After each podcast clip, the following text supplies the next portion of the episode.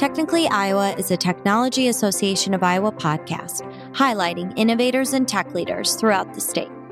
The Technology Association of Iowa is a statewide, member based organization uniting Iowa's technology community by connecting leaders, developing talent, driving public policy, and fostering diversity and inclusion.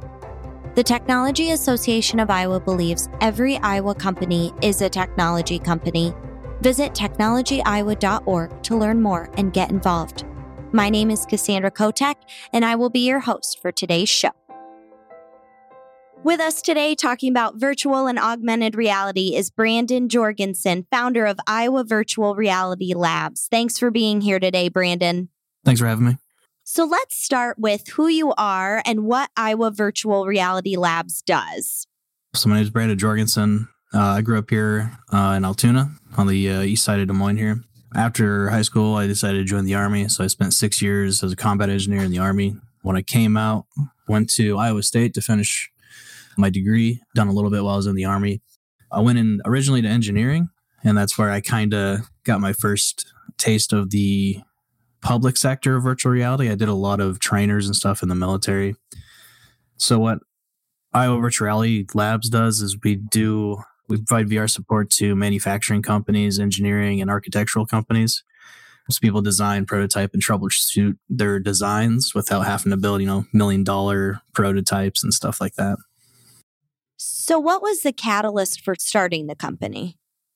So when I was in the army, we did a lot with virtual trainers. So that was my first kind of experience with VR. Obviously, when they were first introduced to the army, they were pretty advanced and uh, they were the fanciest toys. But right around that same time, the HTC Vive came out, and I tried that. So I, I had some experience with the VR. Then when I tried that, it just blew me away because I thought it was going to be kind of the same quality. So it just leapt leaps and bounds of what I was experiencing.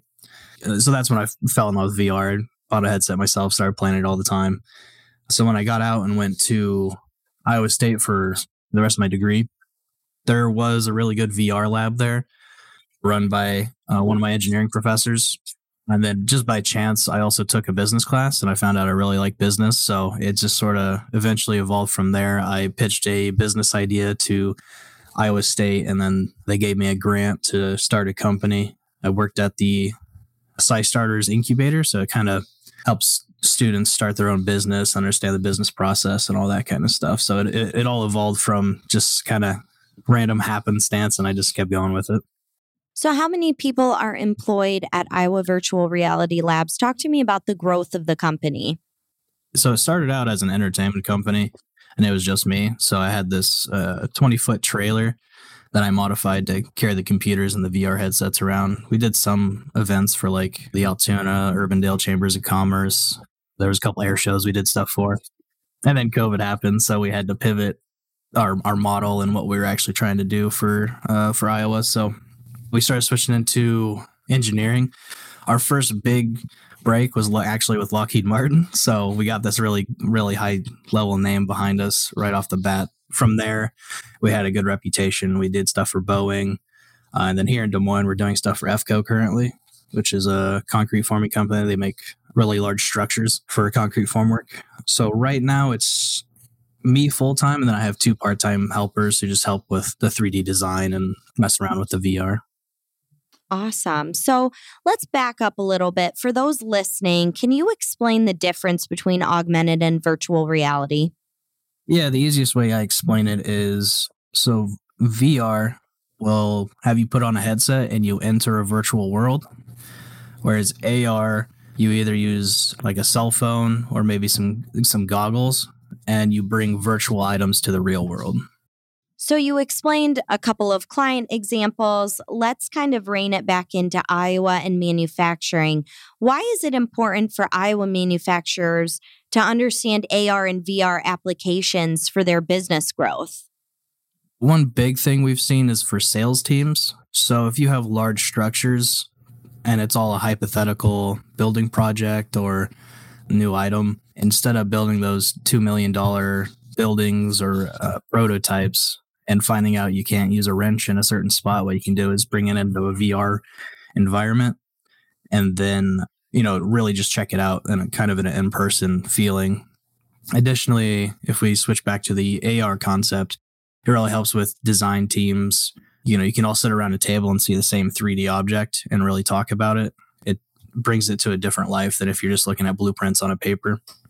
And then from the internal aspect, AR has really been helpful for companies with entry level employees for training, identifying parts, and more of a high tech environment. Great. So, how does your team specifically leverage AR and VR capabilities? The core of what we provide, it's obviously the easiest if the company's already using 3D modeling, but we can take standard 2D CAD drawings and bring them into 3D modeling and be able to walk around the product. It's uh, sort of a specific skill that not all all uh, engineering teams have. So, going back to manufacturers in Iowa, how do you believe manufacturers should be utilizing AR and VR? If they're brand new to it, I'd say use it as a sales tool and an internal design tool. And from there, they'll start seeing the value. And you can start implementing, especially AR, into manufacturing processes.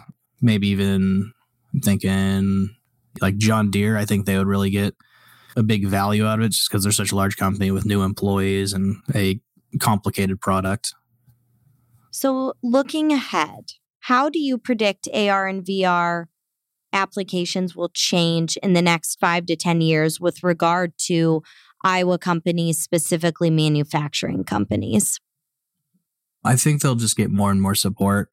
Um, we're really in the first iteration of VR that works. There was some attempts in like the 90s, the early 2000s, but this is the first one that's actually working as far as the technology and the interest in it kind of combining.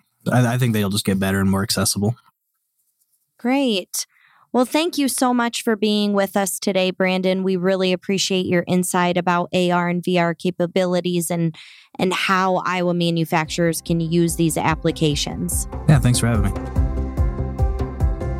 Technically Iowa is powered by the Iowa Economic Development Authority, dedicated to helping Iowa manufacturers remain globally competitive. Learn more at iowamfg.com.